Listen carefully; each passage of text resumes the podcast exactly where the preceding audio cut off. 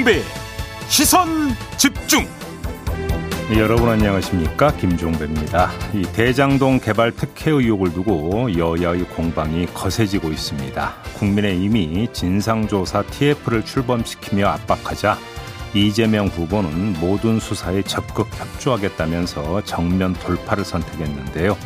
2부에서 국민의힘 TF 소속 윤창현 의원 그리고 이재명 캠프 수석 대변인을 맡고 있는 더불어민주당 박찬대 의원 차례로 연결해서 입장 들어보겠습니다. 3부에서는 최근 의원직을 사퇴하고 호남 민심 잡기에 들어간 더불어민주당 이낙연 후보 만나보겠습니다. 9월 17일 금요일 김종배의 시선집중 광고 듣고 시작합니다.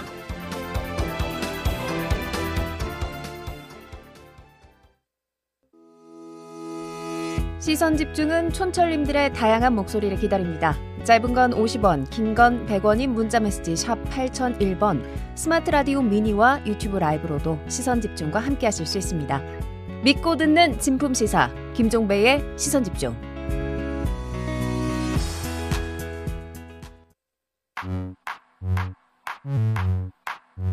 뉴욕에 뉴욕 타임즈가 있다면 시선 집중에는 JB타임즈가 있다 촌철살인 뉴스 총정리 JB타임즈 네, 더 막내 작가와 함께 시선 집중의 문을 열겠습니다. 어서 오세요.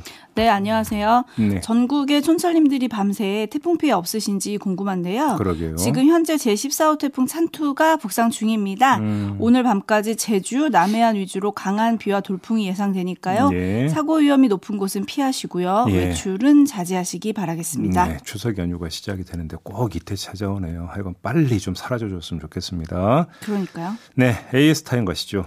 네, 어제 이준석 국민의힘 대표가 출연을 해서 고발사주 의혹으로 공방 을 벌이고 있는 윤석열 후보 그리고 홍준표 후보에게 각각 경고 한 잔씩 주겠다라고 했잖아요. 네. 하지만 이 경고가 첫 토론회에서는 별로 통하지가 않았습니다. 음. 어제 있었던 국민의힘 후보들의 첫 TV 토론에 토론에 처음 나온 윤석열 후보 그리고 토론을 기다리고 기다렸던 홍준표 후보 아주 물고 물리는 설전이 이어졌는데요. 네. 일단 주요 설전 오디오로 먼저 만나보시죠. 사실 윤 후보님은 정치권에 들어오시기 전에 박근혜 전 대통령 수사팀장 하면서 우리 보수 진영을 괴멸시키는데 앞장을 서고 정치판에 들어올 때 우리 당에 들어올 때 당원이나 대국민 사과라고도 하는 게 그게 맞지 않습니까? 당시에 그 검사로서 맡은 소임을 했고 그 보수를 괴멸시켰다고 말씀을 하시는데 음. 어? 보수 괴멸이 이것 때문에 된 게 아니고 많은 분들은 됐습니다. 후보님께서 아, 대표 하실 때 아니, 뭐 2018년에 그리고 두 번째 그 지방선거가 가만히 있어 주도권 토론입니다. 이번에 고발 사건을 할 때 성명 불상자로 했다. 네. 그 말씀하셨는데 거기 분명히 특정 캠프 소속원이라고 특정을 했습니다. 그 특정 캠프가 어디입니까? 특정 캠프 소속이라는 얘기를 전혀 한 거로 저는 발표를 했습니다. 저는 그건 뭐 금시초문입니다만은 박지원 공작에 저희 캠프가 관련이 없다는 게 밝혀졌으면 최소한 그것도 사과해야 되지 않습니까?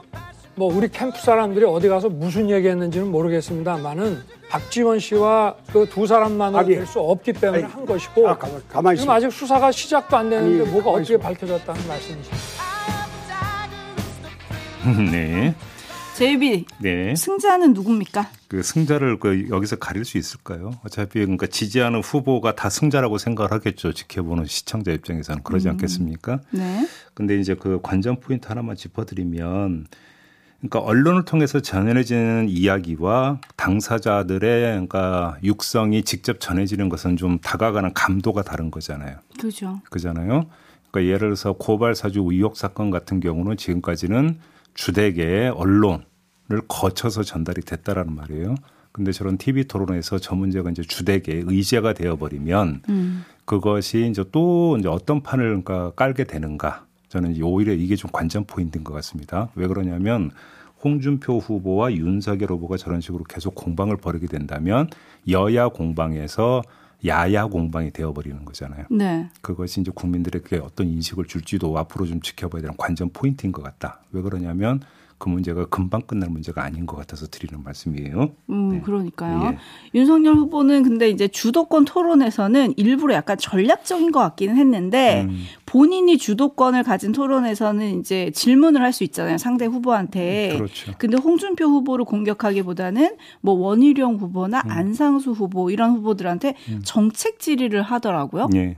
이거 전략 맞죠? 이건 두 가지 점을 봐야 되는 거죠. 첫째는 그러니까 정책적 부분에 있어서 뭔가 좀 준비가 덜 돼 있고 부족하지 않느냐라는 지적이 많이 있었잖아요. 네. 이런 어떤 그 좀 부정적인 인식을 불식시키려고 하는 측면이 하나가 있고 또 한 가지는 정책을 이야기하더라도 질문 받아서 답변하는 위치와 질문을 하는 위치는 다르죠. 음. 왜냐하면 정책을 가지고 질문을 한다면 미리 준비되어 있기 때문에 뭔가 정책과 관련해서도 나는 준비되어 있다라고 하는 이미지 어필이 더 용이해지는 거 아니겠습니까?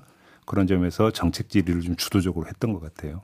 음, 음, 그러니까요. 네. 근데 이제 토론회 끝나고 윤석열 지지자가 홍준표 후보를 위협하는 일이 생겨가지고 음. 홍준표 후보 캠프 직원이 조금 다쳤다 이런 뉴스가 또 밤에 전해지기도 예. 했거든요. 예, 그랬더라고요. 뭐 출혈까지 좀 있었다 이런 얘기가 있었는데 감정적인 갈등이 좀 심해지고 있다는 증거가 아닌가 음, 이런 생각도 들더라고요. 이게 이제 그 국민의힘 경선 구도가 양강 구도로 더 치닫게 된다면 그만큼 뜨거워지고 그 열기가 결국은 지지 그룹에도 이제 그대로 전이가 되는 거 아니겠습니까?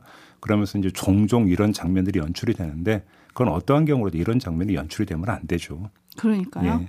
4074님이 토론회에서 서로 헐뜯고 싸우는 거 말고 공약, 정책을 이야기하는 건 언제쯤 들을 수 있을까요? 예. 라고 보내주셨고요. 예. 박찬우 님이 조직의 장이 아래 검사가 뭔 짓을 해도 난 몰라. 캠프에서 뭔 말을, 뭔 말을 해도 난 몰라. 그러니까 예를 들어서 그 나는 관여하지 않았다라는 답변을 어제 윤석열 후보가 여러 차례 했죠. 여러 번 했어요. 그렇죠. 네. 그러니까 나는 관여하지 않았다. 그러면 그거에 대한 포괄적 책임은 어떻게 되는 거냐? 사실이라고 한다면 또 이 질문에 대한 이제 그렇게 되면 답변에 봉착하게 되겠죠. 네. 그렇죠? 98, 9830님이 홍준표 후보가 쉽게 이길 줄 알았는데 그 정도는 아니던데요. 라고 보내주셨고. 얼마나 준비를 많이 했겠어요. 윤석열 후보도. 네. 반면에 이제 헨젤과 그랬더님은 뭐 말끝마다 아, 어, 음, 예, 뭐 이렇게 말씀하시는 예. 특정 후보도 있었다 뭐 이런 의견도 보내주셨는데요. 네. 촌철님들의 평도 궁금하고 앞으로 토론회가 줄줄이 있거든요. 네, 네. 네. 어떤 후보가 점점 더 나아지고 어떤 후보는 점점 더 힘을 잃을지 그것도 좀 궁금합니다. 네. 그거는 뭐 지켜보면 될 것 같고 예. 한편에 고발 사주 의혹과 관련한 새로운 소식들이 어젯밤에 좀 많이 쏟아졌습니다. 음. 특히 대검 감찰부가 고발장에 첨부된 실명 판결문 있잖아요. 네. 이거를 누가 받는가 검찰 음. 내부망을 좀 조회를 해보니 음흠. 손준성 검사가 있었던 수사정보정책관실의 직원들이 열람한 기록이 나왔다. 네. 이런 보도가 이어졌습니다. 네. 반면 손준성 검사 PC에서는 판결문을 열람하거나 저장, 인쇄한 로그 기록이 나오지 않았다. 음흠. 이런 보도도 있었는데 예. 매체별로 보도가 살짝씩 다르긴 합니다. 예. 이거 어떻게 봐야 됩니까? 이거 좀두 가지 체크 포인트가 있는데요. 하나는 만약에 진짜로 손준성 검사가 아, 그 고발장과 그 첨부 자료를 보낸 주인공이 맞다면 그 실무 작업을 본인이 직접 했겠느냐라고 하는 궁금증은 그 초기부터 제기가 됐었죠. 그랬죠. 그런 점에서 수사정보 정책관실에 있는 다른 검사나 수사관이 실무 작업을 했을 가능성을 배제할 수 없다고 여러 차례 말씀드린 바가 있었는데 네네. 어찌 본다면 그것의 방증일 수도 있겠죠 이거는 음. 그런 점에서 그 근데 중요한 건 시점이에요 언제 열람했느냐 그러면 네. 이거에 따라서 이야기가 달라지는 거 아니겠습니까 음. 시점이 좀 나와야 될 것 같고요 두 번째 체크 포인트는 그렇게 그 실무 작업을 만약에 다른 사람이 했다고 하더라도 그 내용을 손준성 검사가 보낸 게 맞다면 그러면 이제 그 이 손준성 검사의 PC를 거쳐 가야만 됐느냐 아니냐 또 이 문제가 남는 거 아니겠습니까? 네. 그죠. 그리고 만약에 손준성 검사한테 이걸 그냥 메신저로 보냈다라고 한다면 최초 전달자가 손준성 보냄으로 또 뜰 수는 없는 거잖아요. 저장했다가 그죠? 보내면 뜰 수 있어요. 야, 그렇게 되나요? 네. 아무튼 그래서 이게 PC를 안 거치고 핸드폰에서 핸드폰으로 만약에 전달이 된 거냐. 이 문제가 좀 규명이 돼야 PC에서 열람하거나 저장, 인쇄한 로그 기록이 나오지 않았다. 로그 기록은 안 나올 수 있죠. 다만 이 판결문 파일이 다뤄졌던 기록이 있느냐 없느냐. 요것들이 좀더 좀 체크가 돼야 되는 문제인 것 같아요. 네, 알겠습니다. 음, 네. 뭐 다각도로 수사가 이루어지고 있고 감찰도 이루어지고 있으니까 계속 보도는 나올 것 같습니다. 네. 저희가 또 챙겨드리도록 하겠고요. 뉴스와 분석이 함께하는 제이비타임즈 오늘 주목할 뉴스 챙겨드리겠습니다. 첫 번째 뉴스는 어떤 건가요? 일반 상환 학자금 대출을 받고 6개월 이상 이자를 연체한 장기 채무자가 올해 6월 말 기준으로 4만 8,352명이라고 합니다. 6년 전인 2015년에 2만 7,647명보다 무려 74.9%가 늘어난 거예요. 어, 네. 그러니까 일반 상환 학자금 대출은 소득 10분위 가운데 5분위 이상 학부생 및 대학원생을 대상으로 한 대출로 원리금을 분할 상환하는 제도거든요. 일정한 소득이 발생하기 전까지 상환이 유예되는 취업 후 상환 학자금 대출과는 다른 것인데 이 대출의 금리는 고정으로 올해는 1.7%라고 합니다. 음. 근데 취업을 못해서 상환을 못하는 의미가 담겨 있는 거 아니겠습니까? 이 네. 뉴스에는. 근데 그것으로 끝나는 게 아니죠. 이 연체 때문에 취업을 못하는 경우도 발생한다. 이게 더 큰 문제일 것 같은데 음. 6개월 이상 연체하면 한국 신용정보원에 연체 정보가 등록이 돼서 취업할 때 불이익을 받을 수 있기 때문인 거죠. 그러면 또 어떻게 갚으라는 건지 참. 그러니까요. 청년들의 삶이 정말 어려워요. 이중고라고 봐야 될 것 같은데요. 취업이 안 돼서 연체를 하고 연체를 해서 취업이 안 되는 지금 악순환에 빠져버릴 수 있다 이런 이야기 아니겠습니까? 네. 자 금수저가 아닌 이상 이런 이중고에서 빠져나올 방법이 별로 없다 이런 이야기로 연결이 될 수 있는 건데 음. 그럼 한번 물어봅시다. 금수저는 어떨까요? 아예 대출 받을 일이 없겠죠. 없겠죠. 그죠. 네. 뭐 근데 뭐 이것 갖고 뭐라고 할 수는 없습니다. 왜냐하면 뭐 등록금 낼 형편이 되는데 굳이 대출 받아라 이렇게 이야기할 수는 없는 거 아니겠습니까? 음. 근데 여기까지는 좋은데요. 문제는 이제 그 대학을 졸업하고 사회 진출의 출발선을 섰을 때 출발선이 다르다는 게 문제가 되겠죠. 그러니까요. 학생 네. 때부터 빚에 쪼들리는 상태에서 금수저와 똑같이 사회 출발선에 설 수 없는 문제 아니겠습니까? 네. 바로 이 점을 좀 말씀을 드리는데요. 관련해서 하나 더 전할 소식이 있습니다. 최재형 후보가 상속세 전면 폐지를 내걸었어요. 발표했습니다. 네. 최근 자산 가격 급상승으로 상속세 감면 한도를 훌쩍 넘기는 경우가 많아졌다고 운을 뗀 다음에 상속세는 돈 많은 일부 부자나 재벌만의 문제가 아니라 집 한 채 겨우 마련해서 자식들에게 물려주고 싶은 중산층이나 일반 국민이 부딪혀야 하는 점이 됐다라면서 상속세 전면 폐지를 주장을 했는데 과연 공감하는 국민이 몇 명이나 될까요? 그러니까요. 혹시 이것 때문에 캠프를 해체한 게 아니냐, 뭐 이런 말도 어제 나왔습니다. 네. 왜냐하면 캠프 상황실장을 맡았던 김영우 전 의원이 음, 캠프에서 단 한 차례도 토론이 없던 주제라면서 공개적으로 만류를 했거든요. 네. 하지만 발표를 했죠. 음, 그래서 이것 때문에 캠프 해체한 거 아니냐, 뭐 이런 의혹도 좀 제기가 됐는데 음. 더구나 나라살림연구소 자료를 보면요. 지난해 기준 상속세 과세 대상은 피상속자의 3.34%에 불과합니다. 네. 국민들의 절실한 문제라고 할 수 있을지 좀 그러니까 물음표가 생기죠. 학자금 대출하면서 소득 5분위 이상이라고 말씀을 드렸는데 3.34%면 소득 10분위 최고위에 해당이 되는 거 아니겠습니까? 그러니까요. 비교가 돼도 너무 되죠. 네, 그래서 이 뉴스 보면서 그 생각했거든요. 재난지원금도 지금 선별 지급하잖아요. 음. 그럼 상속세도 총 재산 규모 얼마 이상 이렇게 해가지고 선별로 내면 안 돼요? 전부 다 폐지하지 상속 말고. 세율이 네. 상속 규모에 따라서 좀 다르긴 하지요. 아니 최재형 후보님한테 드리는 말씀이에요. 아, 예, 예. 그리고 지금 청년들 얘기를 해주시니까 많은 분들이 공감을 좀 하고 계세요. 음. 김씨님은 음. 청년들 사회에 나오기 전에도 이미 빚쟁이죠라고 해주셨고요. 그러게요. TK님은 악순환의 연속이죠. 음. 아이킴님은 아이고 우리 젊은이들 힘들다라고 해주셨고요. 네. 유재현님도 청년들 슬프네요라고 해주셨는데요. 네, 네. 한숨이 납니다, 그죠? 그리고 그렇죠. 반말님은 나는 학자금 대출 언제 다 갚지라고 하시면서 음. 그 사세다 그 사세 그 그들이 사세는 음, 아, 그- 그들이 사는 세상만을 위한 공약 음, 상속세 폐지에 대해서 이렇게 정리를 해주셨어요. 이 세상에 두 세상이 있다는 얘기죠. 네. 알겠습니다. 자 뉴스와 분석이 함께하는 제이비타임즈 다음 주목할 뉴스로 넘어가겠습니다. 네. 다음 뉴스는 어떤 건가요? 경기도 여주시가 시민안전보험에 가입했다고 발표를 했어요. 이게 뭐냐면 여주시가 보험료 전액을 부담을 한다라는 건데 각종 폭발 화재 사고와 대중교통 사고로 후유 장애를 입거나 사망한 시민에게 보험금을 지급해 준다는 겁니다.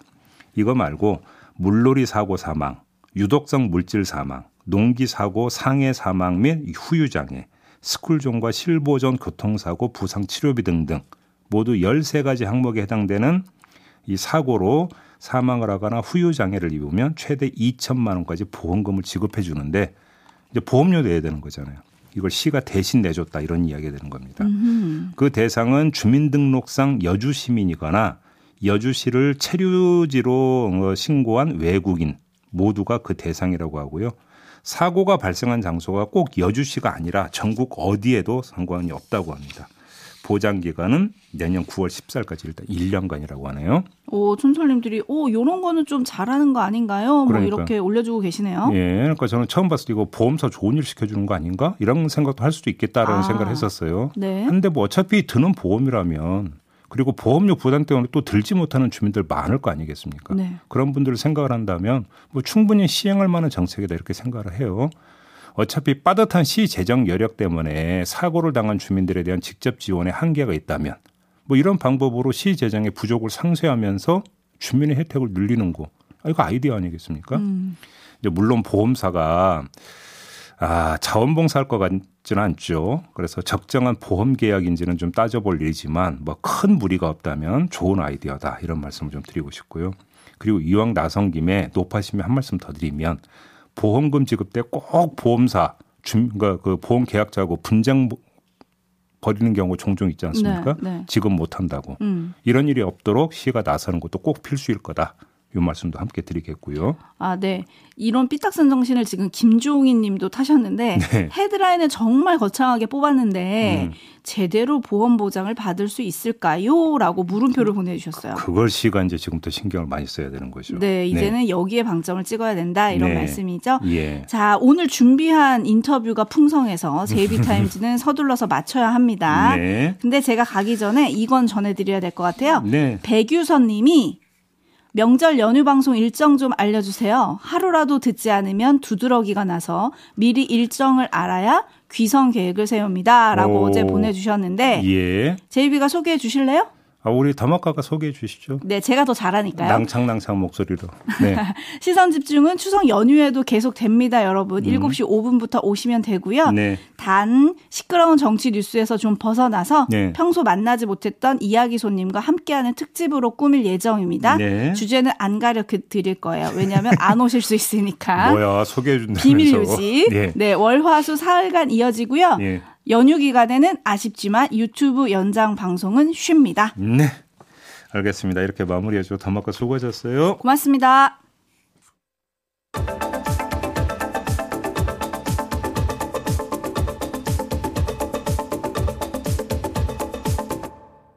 네, 비컨 뉴스 진행하겠습니다. 이정훈 작가 모셨습니다. 어서 오세요. 안녕하세요. 아, 오늘은 좀 일찍 시작하네요. 네, 자, 어떤 이야기입니까? 오늘 평소와 다르게 좀 무거운 이야기로 시작해 볼까 합니다. 네. 네, 오디오를 준비했습니다. 오디오를 같이 한번 들어보시죠. 이틀 전 치매를 앓던 70대 아내와 아내를 돌보던 80대 남편이 집에서 함께 숨진 채 발견됐습니다. 아내의 병세가 깊어지면서 간병하던 남편이 어려움을 호소했고 심리적인 이상 징후도 보였다는데 관련 기관들 사이 정보 공유가 이루어지지 않으며 별다른 지원을 받지 못했던 걸로 알려졌습니다. 네, 잊을만 하면 꼭 전해지는 안타까운 소식이네요. 거의 네. 이제는 어, 매년 이런 관련 뉴스가 전국적으로 나오는 것 음, 같습니다. 음. 이 안타까운 소식이 나온 다음 날 송파구의 한 국회의원은 언론에 이런 내용이 담긴 보도자료를 배포했습니다. 보도자료의 일부 내용 오디오로 한번 들어보시죠. 송파 헬리오시티 아파트 단지 앞 부지 인근에 건립 예정이었던 시립 송파 실버케어 센터 추진 계획이 완전히 백지화되었다. 헬리오시티 주민들의 오랜 숙원 사업을 또다시 해결하게 돼 기쁘다. 아, 저 어제 뉴스 봤는데 이게 이제 국민의힘 배현진 의원이죠. 네. 예. 참고로 어, 시립 송파 실버케어 센터 계획은 늘어나는 치매 어르신들의 돌봄을 위해서 서울시가 시유지 땅에 서울시 소유 땅에 센터를 짓겠다라는 건데요. 예. 물론 그 오금동은 배현진 의원의 지역구가 아닙니다. 그 앞서 들려드렸던 그 어, 80대 남편이 치매를 앓던 70대 아내를 살해하고 본인이 극단적인 선택을 했다는 이 뉴스가 나왔던 곳이 송파구 오금동이에요. 네. 근데 어, 같은 송파구에서 치매에 걸린 아내를 3년간 지극정성으로 돌보던 남편이 간병의 어려움으로 인해서 극단적인 선택을 했다는 뉴스가 전해진 다음 날 네. 송파구를 지역구로 둔 국회의원이 치매 어르신들과 그 가족들을 위한 돌봄 시설 건립이 완전 백지화됐다. 음. 기쁘다. 음. 이런 내용이 담긴 보도 자료를 배포하는 것. 네. 이 현실을 좀 어떻게 봐야 될까요? 이게 그러니까 실버케어 센터 부지 바로 옆에 헬리오시티 네. 대단지가 있었고 이 주민들이 네. 이렇게 반대를 했었다면서요. 네, 그렇습니다. 서울시가 송파 실버 케어 센터 설립을 추진한 게 지난 2015년이었습니다. 네. 지하철 8호선 가락시장역과 송파역 사이 대로변에 있는 서울시가 소유한 땅에 지하 1층, 지상 4층짜리 건물을 지을 예정이었는데 네. 근데 당시 인근에서 헬리오시티 아파트의 재건축이 있었어요. 근데 입주가 진행 중이었죠. 네. 입주가 시작되니까 주민들이 송파 실버케어 센터 설립 안 된다 음. 이렇게 발, 반발하면서 공사를 시작도 못하게 됐는데 네. 당시 반대한 주민들은 계획 취소가 하, 그 확정된 어제까지 서울시가 주민들의 동의 없이 실버센터 실버케어 센터를 건립하려고 한다. 주민 동의와 소통 없이 강행되는 이런 실버케어 센터 결사 반대 이렇게 외쳐왔습니다. 네. 배현진 의원 역시 이런 내용의 글들을 어제 자신의 페이스북에 올렸고요. 근데 실버케어 센터가 혐오 시설입니까? 아, 실제로 지금 그 실버케어 센터 건립 계획이 발표되면요. 네. 인근 주민들이 항상 결사 반대한다. 그렇죠. 이런 플래카드 내걸고 또 민원 넣습니다. 원전과 일종의 기피 시설이 됐어요. 네. 네. 이 때문에 서울시 같은 경우에 이번에 송파 어, 실버 케어 센터 정확히는 박원순 전 서울시장 시절에 서울시에서 네. 이런 기피 시설의 이미지를 벗기 위해서 설계 공모를 하는 단계부터 정말 세심하게 신경을 많이 썼습니다. 네. 건물 외관은 물론이고요. 동선을 인근 아파트 주민과 접촉이나 교류가 전혀 없도록 만들려고 최소화하려고 굉장히 노력을 했습니다. 네. 그러니까 모토가 이랬습니다. 노인도 행복하고 주민도 행복한 센터. 어, 그러면서 민원의 소지를 최소화하려고 노력했지만 이 모든 게 다 소용없는 짓이었습니다. 음. 주민들은 여전히 반대했고 배현진 의원은 지난 총선에서 송파 실버케어 센터 백지화를 선거 공약으로 내걸고 당선이 됐습니다. 네. 참고로 배현진 의원 어제 자신의 페이스북에 이런 글도 남겼는데요. 역시 일 잘하는 오세훈 서울시와 손 꼭 잡고 효용성 있는 공간으로 재탄생시키겠습니다. 음. 네. 노인을 위한 시설과 공간은 효용성이 없나요? 그러니까요. 네. 일 잘하는 서울 오, 세훈 시장 그리고 배현진 의원이 생각하는 효용성 있는 공간은 어떤 공간인가요? 음. 어, 어제 배현진 의원 페이스북에 이런 글도 올라왔습니다. 정중하게 댓글로 실버케어 센터는 그럼 어디로 가야 되나 이렇게 네. 물었는데 왜 네. 댓글 삭제합니까? 음. 진중권 전 동양대 교수 같은 경우에 페이스북에 이런 글도 올렸는데 실버케어 센터에 반대하는 주민들은 다른 지역의 실버케어 센터 이용을 금지하면 됩니다. 그 지역에서 알아서 하라고 하십시오. 네. 여기까지만 하겠습니다. 자, 마무리하죠. 이정훈 작가였습니다. 수고하셨어요. 감사합니다.